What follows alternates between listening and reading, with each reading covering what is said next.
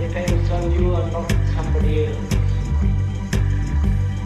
Because in this there is no teacher, no pupil, there is no leader,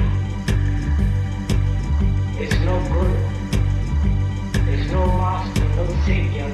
You yourself are the teacher and the pupil, you are the master, you are the guru, you are the leader. You are everything.